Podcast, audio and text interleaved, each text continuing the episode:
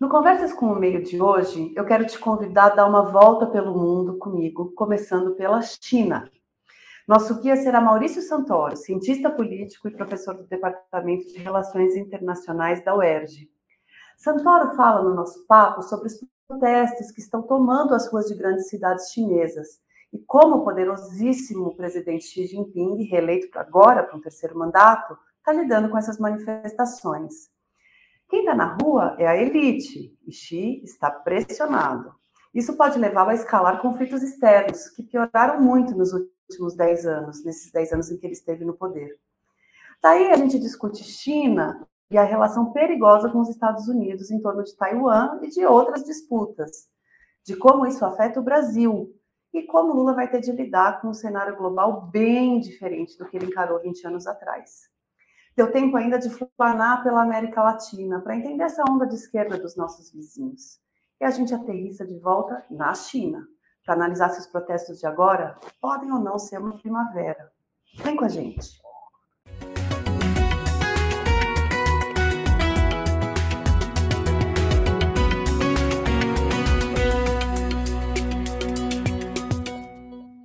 Boa tarde, professor. Muito obrigada por estar aqui no nosso Conversas com o Meio, topar falar com a gente, explicar um pouco para a gente o que está acontecendo. Bem-vindo.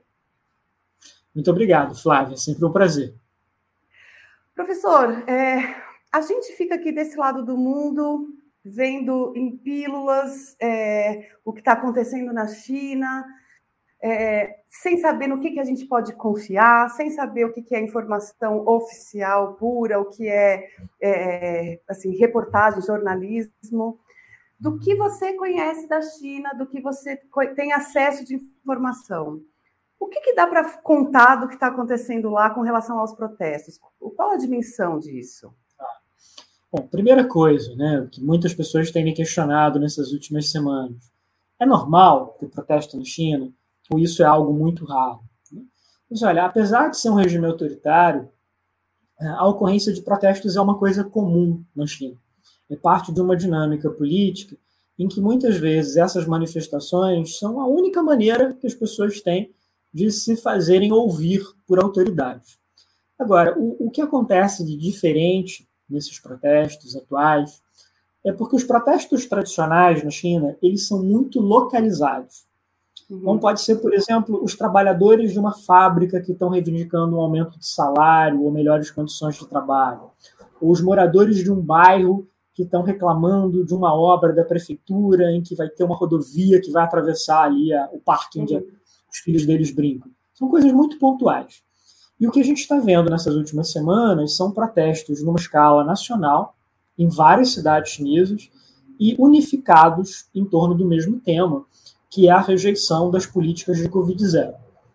E, em alguns casos, esses protestos começaram com essa questão da pandemia é, e passaram a ter um, um, discurso mais profundo, de um questionamento mais duro do próprio sistema político chinês, de questionar o presidente Xi Jinping ou de questionar o governo do Partido Comunista. Então, essas coisas todas somadas, né, protestos de abrangência nacional e, e numa escala política maior, assustaram as autoridades chinesas. E por isso também a gente está vendo nesses últimos dias uh, vários sinais, vários indicativos de que vai haver um relaxamento das políticas de Covid-0. A gente não uhum. sabe ainda exatamente a escala em que isso vai acontecer, a profundidade dessas mudanças, mas alguma transformação vai ocorrer. E, na tua opinião, é, se, se de fato houver esse, esse relaxamento, isso seria suficiente para aplacar essa, essa movimentação? Depende da escala dessa mudança, depende da escala desse relaxamento. Né? E aí, por que, que essa política está provocando tantos protestos? Vamos fazer uma comparação com o que foram as quarentenas no Brasil ou em outros países. Aqui, tá. em muitos casos, a gente foi uh, incentivado a ficar em casa, a fazer né, um isolamento social, mas a gente podia, por exemplo, sair do nosso prédio, sair da nossa casa a hora que a gente quisesse, para ir ao supermercado, para dar uma volta no bairro, esparecer a cabeça, o que fosse. Né? Uh, na China, essas políticas de isolamento social, com muita frequência, têm significado restrição física Você tem ali barreiras em que as pessoas não podem sair do seu condomínio, não podem sair do seu conjunto habitacional, às vezes por semanas a fio. Isso varia um pouco conforme cada cidade, cada província chinesa, porque, embora as diretrizes sejam nacionais, cada governo local tem autonomia para determinar exatamente né, como essa política vai ser implementada. E alguns deles são bastante rigorosos. O que a gente viu, por exemplo, em Xangai, a cidade mais rica, mais dinâmica da China, né, parada ali por um mês, isso foi uma coisa impressionante. É, uhum. E são três anos quase já de quarentenas, de isolamento social profundo na China, numa escala muito maior do que qualquer país teve. Né? Dizer, os chineses estão vivendo agora são coisas que para nós brasileiros basicamente acabaram ali no início de 2021.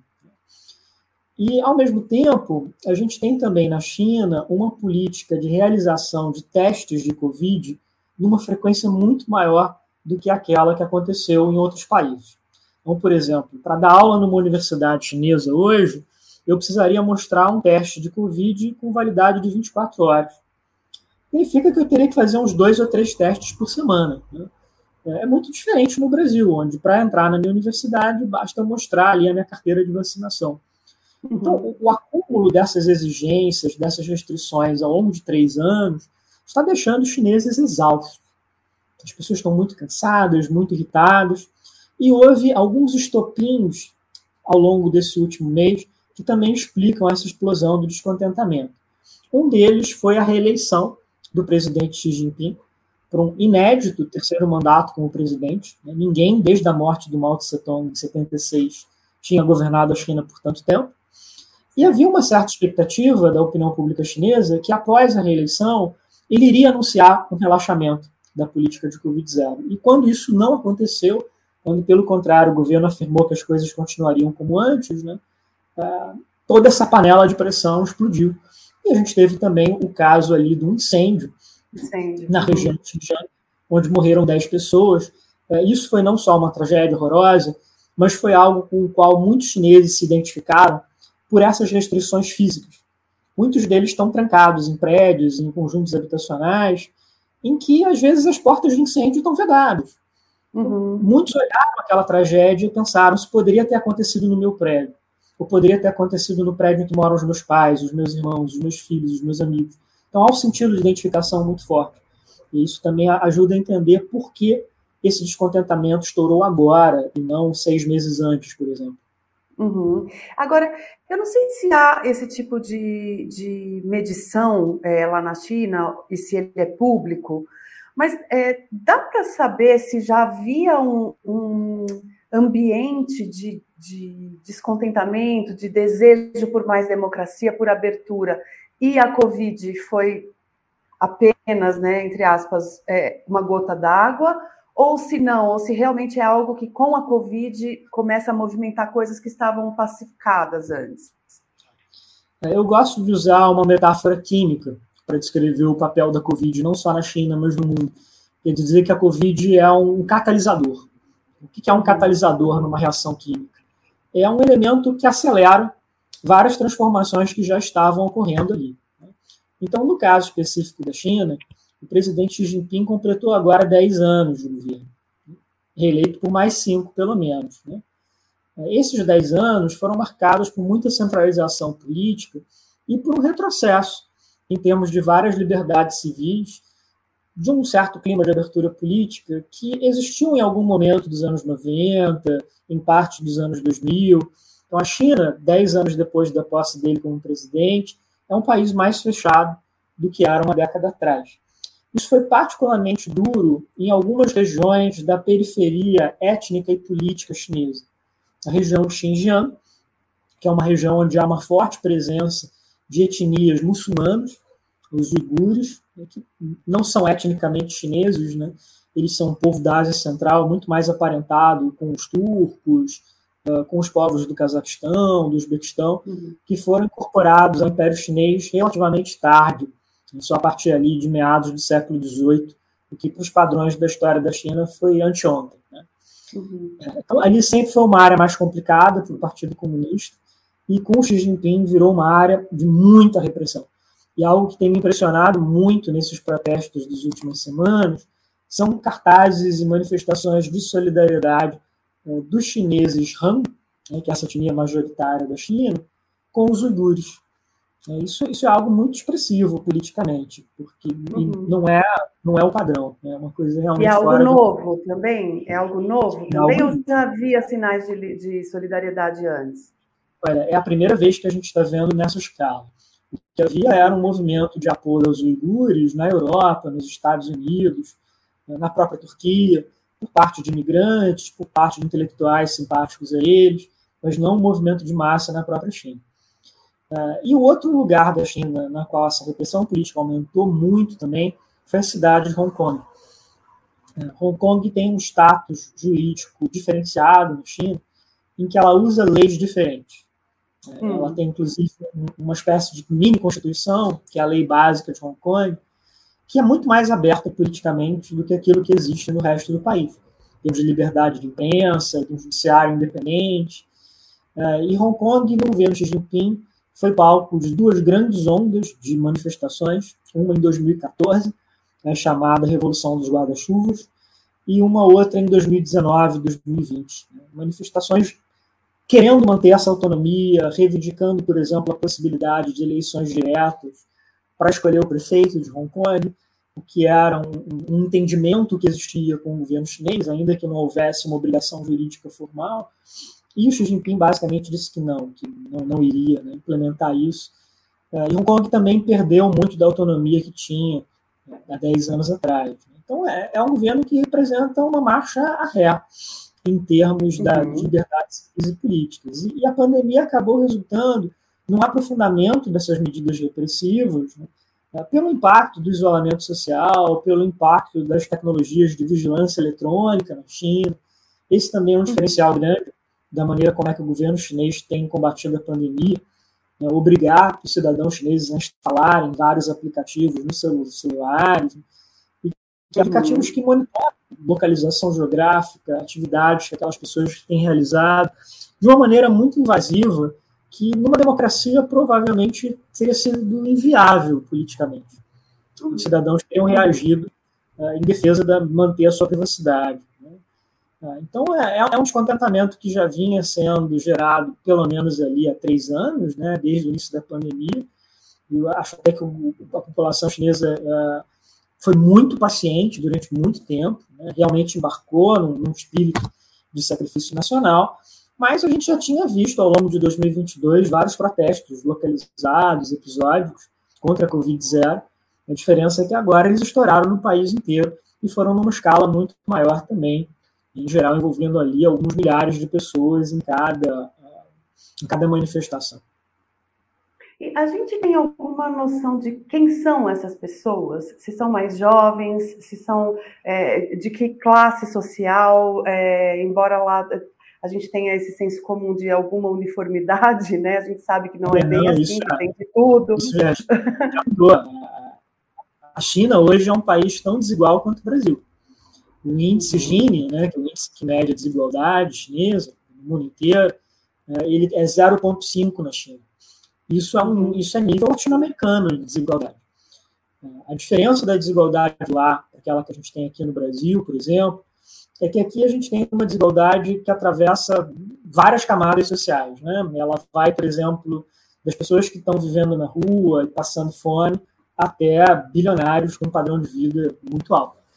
Na China, essa desigualdade está principalmente entre uma ampla classe média, mas que ainda é uma classe média muito precária, muito recente, e uma classe média alta, uma elite, que já vive hoje com um padrão de vida muito confortável e, em muitos casos, com um padrão de consumo de nível internacional. É, de modo geral, essas manifestações que a gente tem visto nas últimas semanas, é, elas estão muito concentradas nas grandes cidades chinesas e pegando da classe média para cima. Em tá. alguns casos, essas manifestações estão acontecendo em instituições de elite na China, particularmente nas universidades. Então, a gente teve protestos nos campi das principais universidades de Pequim, a Universidade de Pequim e a Universidade de Tsinghua, que são a, a, duas das mais prestigiosas do país. Né? Em Nanquim, na Universidade Sun Yat-sen, que também é, é, é topo de linha na China. Então, assim, levando isso para os Estados Unidos, seria como se a gente estivesse vendo grandes protestos em Harvard, em Yale, em Stanford, né, nas universidades que são ali a, a gest, estão gestando a próxima, a próxima geração da elite. Né? Então, isso é muito expressivo. Mostra também que são pessoas que têm uma qualidade de vida alta, que têm acesso à informação, que têm um certo nível de poder financeiro, de poder político. Né? Isso, isso é diferente, digamos, de camponeses muito pobres que estão se manifestando no interior do país em protesto contra um prefeito corrupto, digamos. Né? Não, uhum, é um uhum. maior, politicamente mais sensível para o regime. E ele e como que ele está reagindo, né? Ele, como você mesmo falou, ele ele estava super fortalecido, é, vem de um congresso em que foi reeleito, um poder sem precedentes, quer dizer, com precedentes, mas mais lá para trás, né? É, Nos últimos 40 é, anos, né? Não tinha nada desse tipo, né? Sem comparação, né? Até é, agora, é. a resposta do. Não, pode falar, pode falar. É uma repressão política pontual, né, prendendo ali alguns manifestantes, uh, com é, o anúncio dessas medidas de relaxamento né, e esses indicadores de que vai haver uma mudança expressiva. Né. A gente pode interpretar isso. A minha leitura é que o governo está sinalizando que está preocupado, que levou a sério essas demandas e que vai, de alguma maneira, responder a isso. É claro que, como, como com frequência acontece na China, essas mudanças governamentais elas são acompanhadas por um discurso muito opaco, muitas vezes também um discurso hipócrita, contraditório. Né? Então, é, houve uma guinada, às vezes, de 180 graus na mídia estatal chinesa, que passou agora a dizer que a Covid está controlada, que as novas variantes não são tão contagiosas, né? que era completamente diferente do que esses jornais diziam há dois meses atrás. Né? O governo sentiu esse impacto, sentiu essa pressão. Uhum. E, é, e, essa, o fato de que está mais na elite também, é, imagino eu, ah, é, coloca alguns limites para essa repressão, porque uma coisa é um governo ditatorial fazer uma repressão mais violenta, mais ostensiva com uma população é, mais pobre. A outra é pegar essa elite e descer a porrada. não, não dá, né? É, Idealmente, obviamente, não faria isso com ninguém, mas com a elite fica ainda mais difícil. É, a... Já aconteceu mesmo, em 89, né? Uhum. grande massacre da Praça da Paz Celestial, é, foi uma repressão lenta contra a juventude de elite da China. É, mas certo. não é isso que ocorreu agora. Se a gente olhar os últimos 10 anos do governo Xi Jinping, é, há uma repressão política muito violenta contra os uigures, contra essa minoria étnica né, muçulmana, porque eles estão ali isolados no interior da China, são pessoas mais pobres. Né? Ah, e no caso de Hong Kong, houve uma repressão policial grande, muitas prisões, muitos julgamentos, ocasionalmente também embates violentos da polícia com os manifestantes, né? Uh, mas não foi na mesma escala do que foi lá em Pequim em 89. Né? Foi um tipo de uhum. repressão uhum. mais localizada, né? mais mais pontual, o que é mais ou menos também o que a gente está vendo agora. Tá. Agora, a gente tem um senso comum é, de imaginar que se um presidente, seja ele um ditador ou não, tem problemas graves internos, um conflito externo pode ajudar, entre aspas, né? Distrair, fortalecer, é, enfim, é, é, ele encontra mecanismos ali de, de, de, de, exercer algum poder, alguma força e dar uma amenizada nos problemas internos.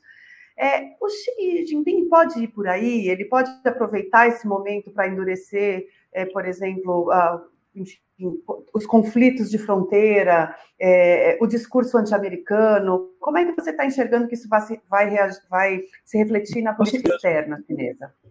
Bom, sem dúvida, é, existe um risco grande de que esses conflitos no governo Xi Jinping possam resultar numa guerra. E se a gente fizer um balanço desses 10 anos dele na presidência, as principais relações diplomáticas da China hoje estão muito piores, quase todas, do que elas eram uma década atrás. Então, relações da China com os Estados Unidos, com o Japão, com a Índia, com a União Europeia. E os pontos de maior tensão são disputas territoriais, como Taiwan, como o Mar da China. Nesse ano nós tivemos uma nova crise em torno de Taiwan, que foi bastante difícil, bastante complicada. E esse é um dos grandes riscos do governo Xi Jinping, de que essas disputas geopolíticas acabem degenerando numa guerra, a semelhança do que a gente viu acontecer na Rússia com a invasão da Ucrânia. Um outro grande risco do governo dele, tem tudo a ver com a Covid-0, é essa maior centralização política. O poder muito concentrado nas mãos do presidente. Porque os antecessores imediatos do Xi Jinping, o Hu Jintao, o Jiang Zemin, governaram a China nos anos 90, nos anos 2000, embora fossem presidente de um regime autoritário, esse regime era muito mais colegiado. Estava falando ali de algumas dezenas, algumas centenas de altos funcionários, digamos, as duzentas e tantas pessoas que compõem o Comitê Central do Partido Comunista da China, que governavam de uma maneira mais coletiva. Então, havia um pouco mais de espaço para dissenso, para debate, pelo menos dentro do partido. Então, concorrentes que queriam, por exemplo, um maior peso para o setor privado, outras que achavam que o Estado deveria ter uma influência maior, e, de algum modo, essas disputas e esses debates internos dentro do partido eh, resultaram em políticas econômicas muito bem sucedidas né, dos anos 80 para cá. Uhum. E, atualmente, o que a gente tem é essa concentração de poder enorme nas mãos de Xi Jinping, que foi consolidada agora com o 20 Congresso do Partido Comunista, em outubro, e não tem ninguém para dizer não para ele dentro do partido, dentro do governo. Então, isso significa que quando ele toma uma decisão errada, né, essa decisão também tende a escalar. Né? Acho que esse é o caso, por exemplo, da política Covid-0. Ela é uma política que fazia sentido no primeiro ano da pandemia, quando não existiam ainda vacinas.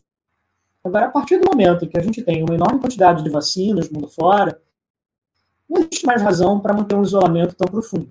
O que se deve fazer é vacinar a população em massa, né, garantir as doses de reforço e fazer os ajustes necessários, o uso de máscaras, com quarentenas ocasionais, conforme as várias ondas do vírus, conforme né, as, as, variantes que vão surgindo. E é o que foi feito no resto do mundo. Né. Mas os chineses estão muito, o governo chinês está muito apegado né, em termos de, de manter a Covid-0. Então, professor, a gente tem esse cenário que você desenhou, né, de um Xi Jinping que está, ao mesmo tempo, com poder é, enorme depois do Congresso do Partido Comunista é, e também acuado, tanto por essas pressões internas quanto por esses conflitos externos. Nesse, nesse cenário, como fica a relação já tão complicada do, da China com os Estados Unidos, das tensões em torno de Taiwan, mas não só, a gente sabe que tem um monte de coisa ali, né, que Taiwan pode servir, às vezes, até como um pretexto para coisas bem maiores.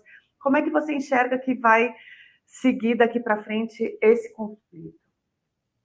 É, essa é uma ótima definição para esse momento do Xi Jinping. Ele consolidou o poder interno dentro da China, mas ele se defronta com um ambiente internacional muito mais difícil, muito mais tenso. E mesmo do ponto de vista da política chinesa, embora ele tenha hoje uma hegemonia dentro do partido, ele lida com uma população mais descontente, inquieta, né, inclusive protestando contra o governo nas ruas.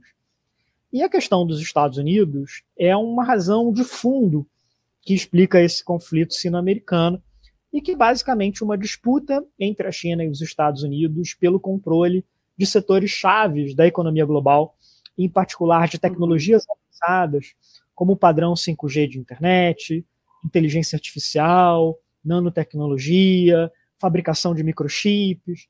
E tudo isso agora está na ordem do dia né, desses vários conflitos envolvendo os governos americanos e chineses. E isso se traduz também, do ponto de vista militar, né, em disputas, por exemplo, como a de Taiwan. É, Taiwan uhum. controla o acesso ao Mar do Sul da China, que hoje em dia é a principal via do comércio marítimo global. Então, quem controla Taiwan pode abrir ou fechar essa grande avenida do comércio global. E a ilha de Taiwan é também uma base militar excepcional em caso de guerra contra a China. Você poderia usar o território de Taiwan para bombardear a China, dizer, lançar operações militares contra o país. Além de Taiwan ser também a grande fabricante global dos microchips mais avançados. Essa tecnologia uhum. que precisa para tudo na vida moderna. Uh, para os laptops, por telefones celulares, para automóveis. Né? E essa é uma área na qual a China até agora não conseguiu ser autossuficiente. Os chineses dependem muito da importação de chips de outras partes do mundo. Isso virou, inclusive, objeto de várias sanções, de vários embargos americanos. E tudo isso é importante também para o Brasil, porque esse cenário mais conflituoso envolvendo a China significa uma China crescendo menos, com um impacto negativo no desenvolvimento econômico brasileiro.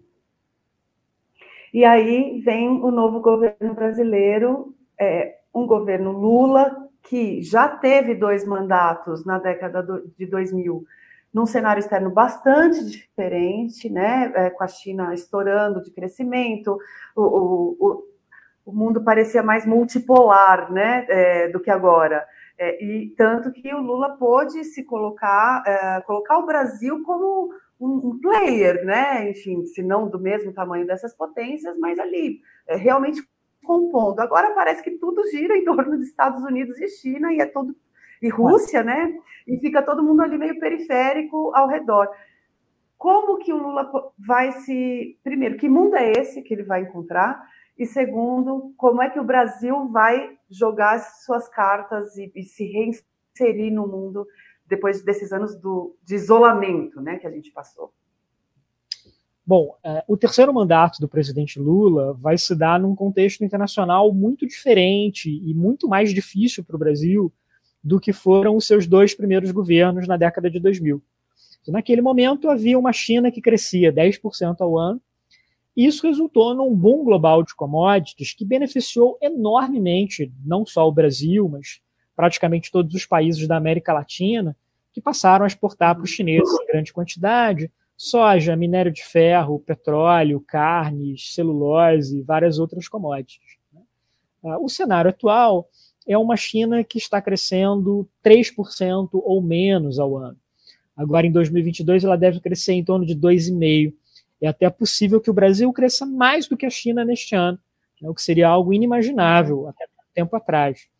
E as previsões são de um crescimento baixo pelos próximos anos também, no caso chinês, por razões que envolvem o impacto das políticas de Covid-0, as consequências da crise imobiliária chinesa, que é muito difícil de ser resolvida, eh, tem ramificações muito profundas na economia, e os próprios riscos geopolíticos, né? Estão levando, por exemplo, empresas americanas, europeias, a tirar investimento da China e transferir esses recursos para outros países asiáticos, em especial do sudeste do continente, como Vietnã, Indonésia. Então, é, é tudo isso tem consequências para a relação Brasil-China. É, no governo Bolsonaro, teve uma série de contradições em que a China era indispensável do ponto de vista econômico para o governo brasileiro, mas ela era complicada e constrangedora do ponto de vista político. Uhum. Apesar dessas tensões, sobretudo no início da pandemia, as relações econômicas entre o Brasil e a China se aprofundaram durante o governo Bolsonaro. O comércio cresceu, os investimentos cresceram. Em 2021, por exemplo, o Brasil foi o país estrangeiro no qual a China mais investiu. Foram quase 6 bilhões de dólares. É muito significativo, né? Mostra que apesar dos desentendimentos entre os dois governos, havia ali um, razões estruturais também que explicam né, essa relação econômica muito forte. Com o retorno do Lula à presidência, o que a gente vai ter é um governo que encara a China como um parceiro político e econômico importante para o Brasil. Então, é, uhum. é, quando o Lula foi presidente pela primeira vez, ele lançou uma série de iniciativas diplomáticas em parceria com os chineses.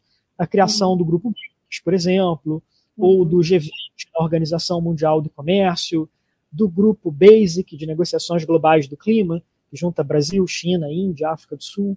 Então, é, possível que a gente tenha um, um, uma retomada desse tipo de iniciativas, pensando ali novas possibilidades, uma cooperação maior na área de mudança climática, de investimento em energias renováveis. Mas é importante lembrar também é que a China de hoje é uma China muito diferente do que ela era 20 anos atrás. Então, uma das pessoas que eu entrevistei para o meu livro sobre as relações Brasil-China foi o ex-ministro Celso Amorim. E ele me disse isso com hum. todas as letras. Né? Ele dizia que na década de 2000 ele considerava a China como basicamente um outro país em desenvolvimento, num nível uhum. um pouco maior do Brasil, mas fundamentalmente ali na mesma liga. Né? E que agora ele vê a China como uma grande potência. A China não é. se tornou um rico, ela ainda é um país em desenvolvimento, de renda média, com problemas típicos de país em desenvolvimento, mas ela é também uma grande potência, com uma capacidade militar, uma capacidade de projeção do poder político muito grande. Então, nesse sentido, aumentou muito a assimetria entre a China e o Brasil. Isso vai uhum. ter que ser levado também. E aí é interessante a gente observar que na campanha presidencial brasileira, eh, os principais candidatos, eh, Lula, Bolsonaro, Ciro Gomes, todos eles falaram muito do tema da desindustrialização brasileira, né, do declínio uhum. da indústria brasileira, e, e, criticando a China de maneira muito dura. O Lula fez um discurso na Fiesp em que ele usou expressões para criticar o governo chinês no Brasil, os investimentos chineses no país, que poderiam tranquilamente ter saído de um discurso do Bolsonaro. Então, isso virou uma coisa também mais presente. Por exemplo, que a China não está comprando no Brasil, que ela está comprando o Brasil. Isso uhum. foi algo que Lula quanto Bolsonaro disseram nos últimos anos, com pequenas variações uhum. ali na maneira de dizer isso, mas a, a mesma expressão de preocupação. Né? Uh, e com sinalizações do presidente também para os industriais brasileiros de que vai haver alguma política de comércio exterior mais protecionista, né, um, um aumento da defesa comercial contra a concorrência chinesa. E para alguns setores da indústria brasileira, isso é algo importante, principalmente uhum. para os setores têxteis, de calçados e de brinquedos. Uhum. E vale lembrar que é o presidente da Fiesp, né, o Josué Gomes, e é filho do, é do Lula, né, José Alencar, da área têxtil. Uhum. uhum. No primeiro, nos primeiros governos Lula, o vice-presidente José Alencar era a grande voz crítica da China dentro do governo Lula. Uhum. Foi muito também influência dele, por mobilização dele, que o Brasil não reconheceu a China como economia de mercado. Uhum. Que foi algo que o presidente Lula chegou a anunciar lá no início do seu governo, mas ele nunca implementou essa medida por conta dessa reação negativa dos industriais brasileiros. Uhum. Agora, esse mundo de 2022, ele é, é, ele implica em ter que tomar um lado, como era na Guerra Fria. Então, assim, você corta, é, bloqueia a China para poder ficar se amigar mais com os Estados Unidos, ou nós somos já mais pragmáticos que isso, como você mesmo apontou, mesmo quando o discurso é de, de, ideologicamente de a parte de negócio segue as usual, business as usual, e vamos que vamos. Eu pergunto isso porque, aparentemente, uh, o Biden já deu todos os sinais de que quer o Lula próximo, e o Lula vem retribuindo, enfim, pelo menos até aqui, embora ainda não tenha o nome de um ministro, né, de um chanceler, tá, é, de braços abertos, né? É, o Lula vai conseguir fazer esse jogo duplo com China e Estados Unidos ou vai ter que escolher um lado? Bom, nos últimos anos, né, acho que o grande tema da política global foi o acirramento do conflito entre Estados Unidos de um lado, China e Rússia de outro, a Europa ali, né, também se aproximando mais dos americanos, se afastando um pouco dos chineses e dos russos. E o Brasil, sob o presidente Bolsonaro, conseguiu algo que eu acho que foi único no mundo, que foi se antagonizar com todos esses grandes atores globais. Né? Nós terminamos o. Não é engraçado, mas, mas enfim. O é, né? Quer dizer, nós terminamos antagonizados com a União Europeia, com a China, com vários países latino-americanos, em particular com a Argentina, por razões diferentes. Né? Com os Estados Unidos, com a Europa, foi muito mais a questão do meio ambiente, dos direitos humanos, a questão da China, uma visão política ideológica sobre o governo chinês, a questão da pandemia. Com a Argentina e outros países latino-americanos, o tema de como a diplomacia na região acabou virando uma projeção das disputas partidárias entre esquerda e direita. Mas, enfim, uma política externa muito conflituosa e que resultou em muitos prejuízos para o Brasil, ou pelo menos na perda de oportunidades importantes para o nosso país.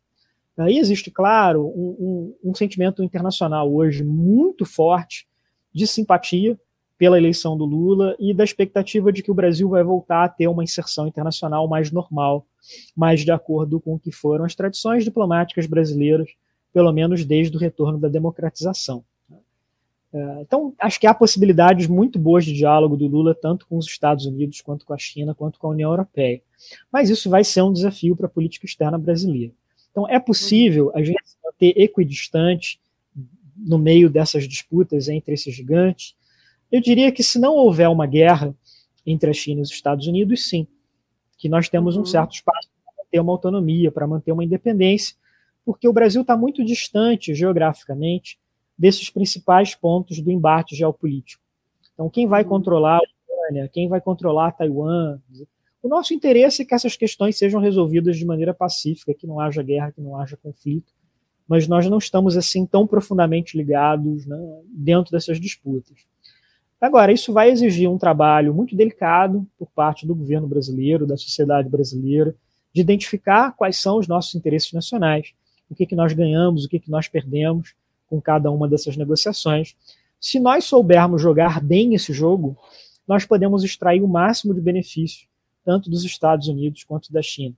Mas é um desafio.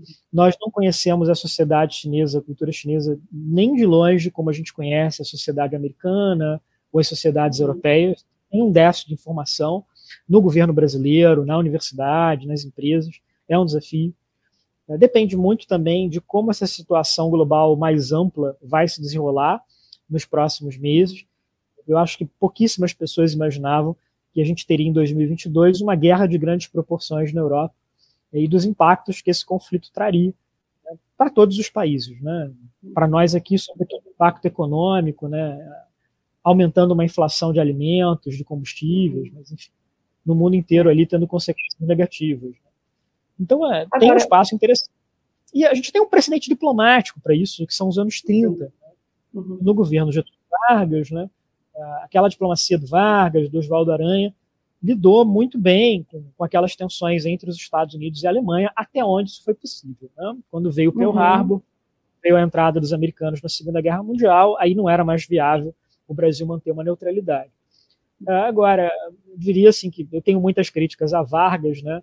Ah, mas sem dúvida ele tinha uma habilidade política, uma visão diplomática que é algo que tem faltado aos líderes brasileiros nos últimos anos.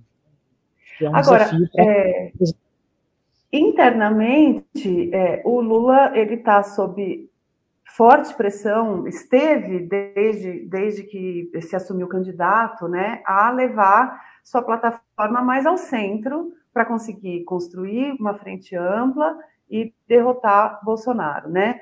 É, isso foi é, uma pressão e uma, enfim, uma imposição das circunstâncias. Sem isso, ele não teria realmente ganhado, né?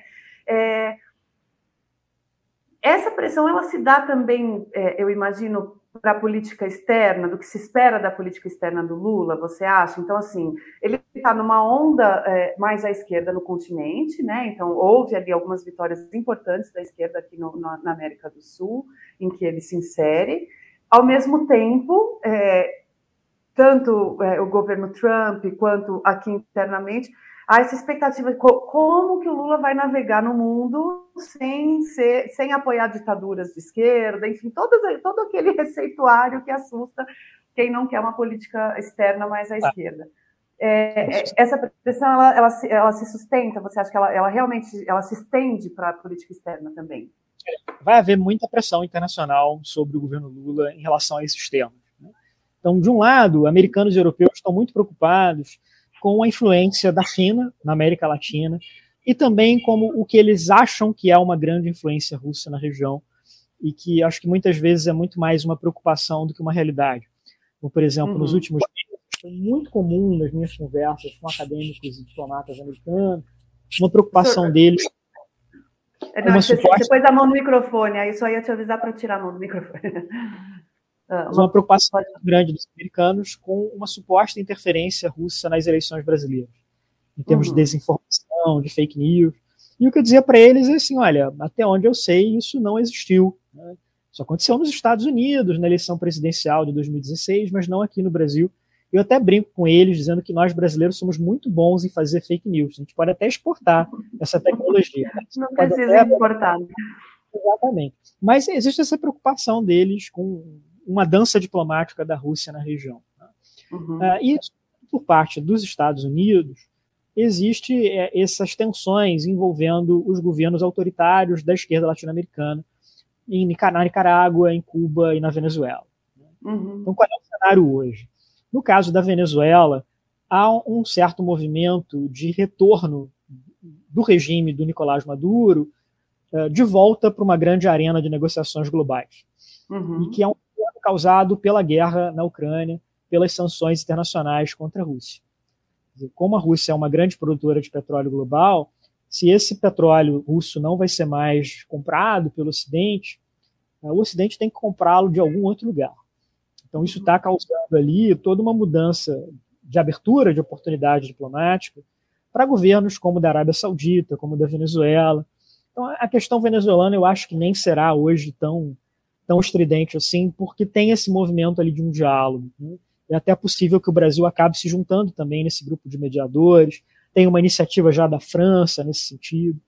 Agora, tem o caso da Nicarágua, né, que é um, um regime que começou democrático e foi se tornando autocrático, né, foi se tornando cada vez mais autoritário. Uh, é um regime que atualmente tem uma, uma repressão política religiosa muito violenta contra a Igreja Católica. E a Igreja Católica uhum. é uma base importante de apoio para o presidente Lula, para o Partido dos uhum. Trabalhadores. Então, isso também, de algum modo, vai ter uma, uma repercussão doméstica. Dizer, não, não está um mundo fácil.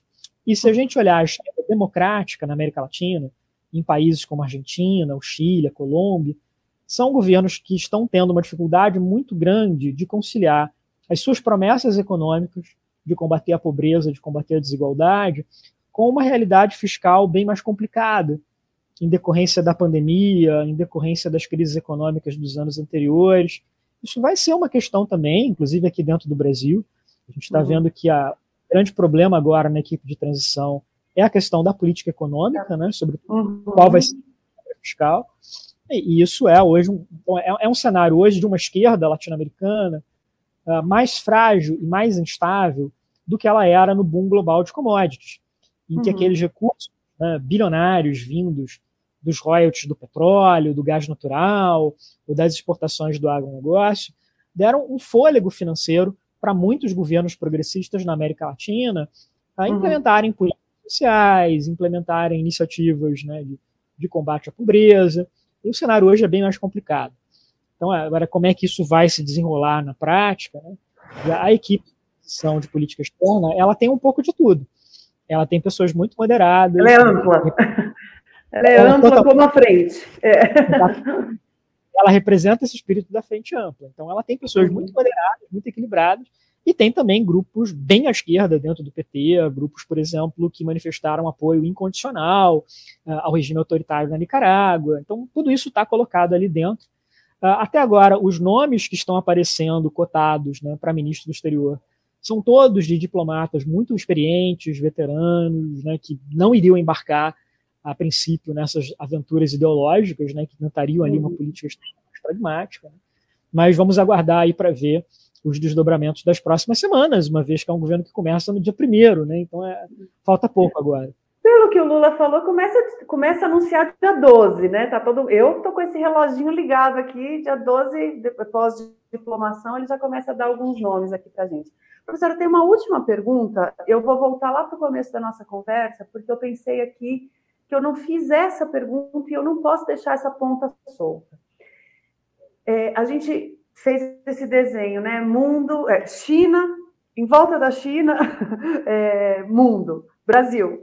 É, mas eu quero voltar para dentro da China. Essas manifestações que estão acontecendo lá agora, elas podem ser o embrião do que a gente viu em outros países e a gente chamou de primaveras enganados ou não, né? Porque teve primavera que virou um inverno horroroso e teve primavera que realmente floresceu, né? Teve de tudo. Mas ela pode culminar num, numa abertura democrática da China de um jeito que a gente não está assim não estava imaginando ou é cedo para fazer esse prognóstico? Olha, se a gente olhar a história moderna da China, digamos os últimos 100 anos de protestos, revoluções chinesas, né? Só houve mudança de regime na China quando esses protestos aconteceram em períodos de uma crise econômica muito profunda, de recessão, de hiperinflação, de desemprego muito elevado. Foi assim que caiu a monarquia, foi assim que a República Chinesa foi é, substituída né, pelo regime comunista. E o que a gente está vendo agora é um cenário diferente. É um cenário de descontentamento político por causa da Covid-0 e de um crescimento econômico reduzido mas que ainda é crescimento. Tá. A China está crescendo menos, mas ela está crescendo, ela não está em recessão, né? ela não está em crise econômica. Tem algumas dificuldades maiores de desemprego, sobretudo para os mais jovens, mas, a meu ver, não é ainda um cenário econômico de uma crise tão profunda que acabasse impulsionando um movimento de mudança política significativa, de democratização, como foi, por exemplo, aquele que a gente teve lá na, na segunda metade dos anos 80, em que ele foi muito incentivado por um problema grave de inflação. Né? Uhum. Aquela transição da China né, para incorporar mais elementos da economia de mercado. Né? Num certo momento ali, o governo chinês perdeu o controle da inflação, ela ficou muito alta. Então, o que a gente está vendo agora é um cenário mais difícil, de apertar os cintos, de maiores dificuldades econômicas para muitas famílias chinesas, que está resultando em desafios para o partido, para o governo, mas, a meu ver, não até agora ao ponto de representar uma ameaça à sobrevivência do governo Xi Jinping ou, ou do domínio do Partido Comunista. Provavelmente o que vai acontecer vai ser um, um, um ajuste de rumos, né? um acerto uhum. ali, temos de várias políticas públicas que vão ser modificadas. Né?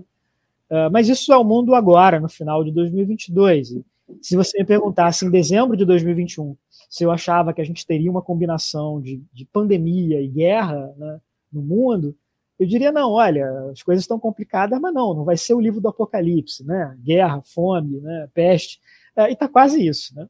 Então, acho que a gente também tem que levar em conta essa possibilidade de um 2023 que vai ser bem difícil para a economia global, uma China de baixo crescimento, risco de recessão na União Europeia, né, e, e como que isso vai representar também um aumento de tensões políticas em vários países.